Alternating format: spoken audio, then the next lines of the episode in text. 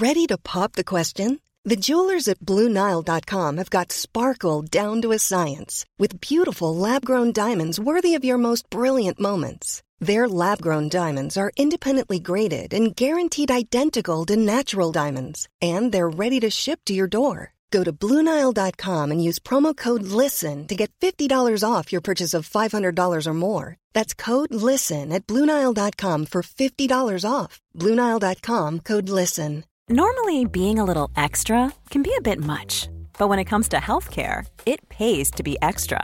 And United Healthcare makes it easy with Health Protector Guard fixed indemnity insurance plans. Underwritten by Golden Rule Insurance Company, they supplement your primary plan, helping you manage out of pocket costs without the usual requirements and restrictions like deductibles and enrollment periods. So when it comes to covering your medical bills, you can feel good about being a little extra. Visit uh1.com to find the Health Protector Guard plan for you.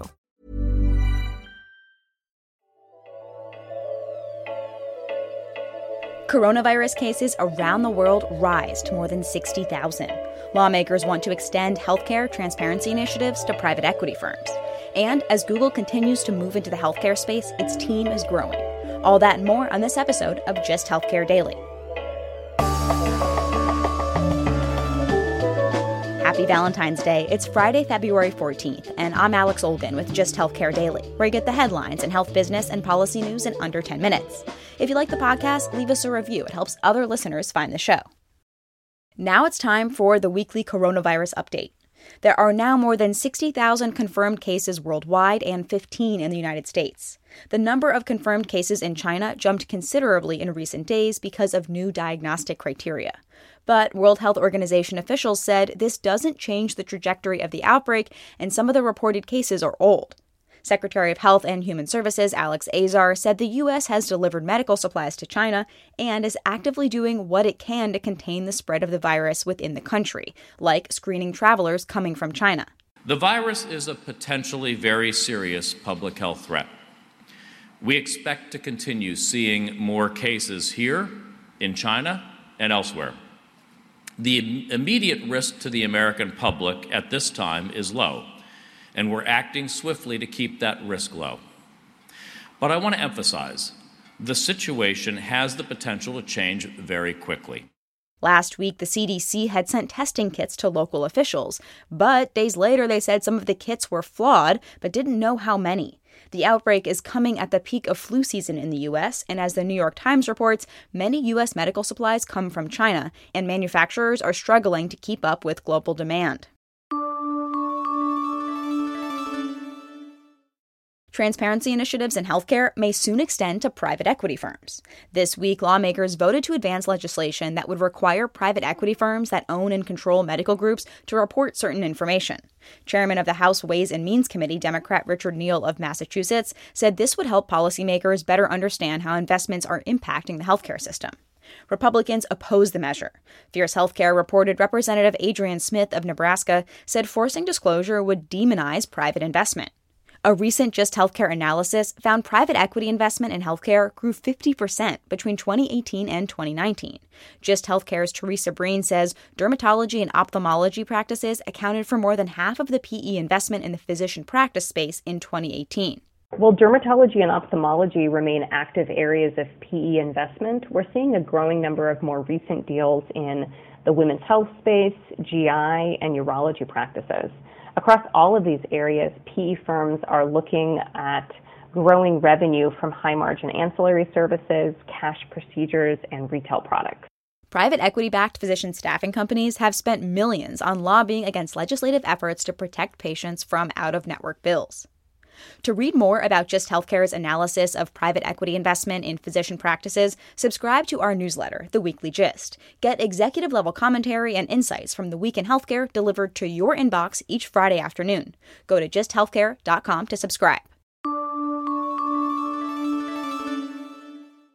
Google is reportedly building up its health team. CNBC is reporting that Google Health now has 500 employees, mostly based in the Palo Alto offices. Recent high profile hires have signaled Google's run at becoming a major player in healthcare. The company hired former Geisinger Health CEO David Feinberg to lead health strategy, and last fall the company hired Dr. Karen DeSalvo as chief health officer.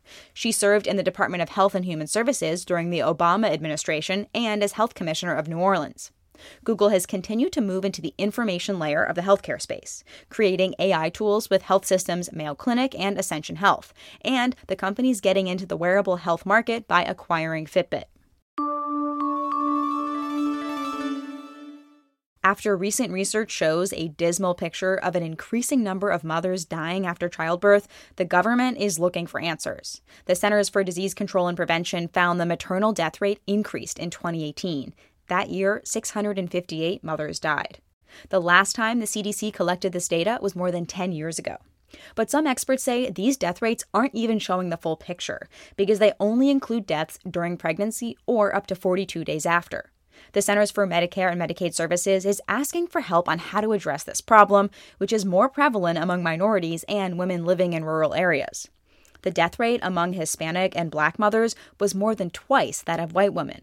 And with rural hospitals struggling to keep their doors open and delivering fewer babies, many have shuttered obstetric units. Taking a look at healthcare stocks, Laboratory Corporation of America Holdings, known as LabCorp, reported revenue was up in the fourth quarter and is projecting continuing revenue growth in 2020. Shares of the company were up 3.9% Thursday. The broader sector was down 0.54% at the end of the trading day Thursday.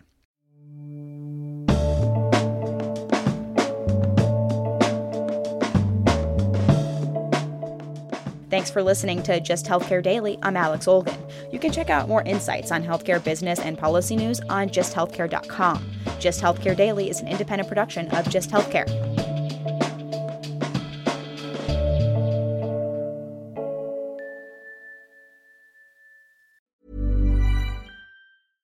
Want flexibility? Take yoga. Want flexibility with your health insurance? Check out United Healthcare Insurance Plans. Underwritten by Golden Rule Insurance Company, they offer flexible, budget friendly medical, dental, and vision coverage that may be right for you. More at uh1.com.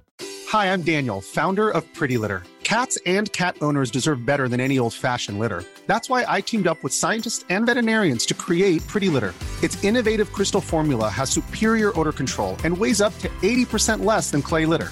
Pretty Litter even monitors health by changing colors to help detect early signs of potential illness. It's the world's smartest kitty litter. Go to prettylitter.com and use code ACAST for 20% off your first order and a free cat toy. Terms and conditions apply. See site for details. Want flexibility? Take yoga. Want flexibility with your health insurance? Check out United Healthcare Insurance Plans. Underwritten by Golden Rule Insurance Company, they offer flexible, budget friendly medical, dental, and vision coverage that may be right for you. More at uh1.com.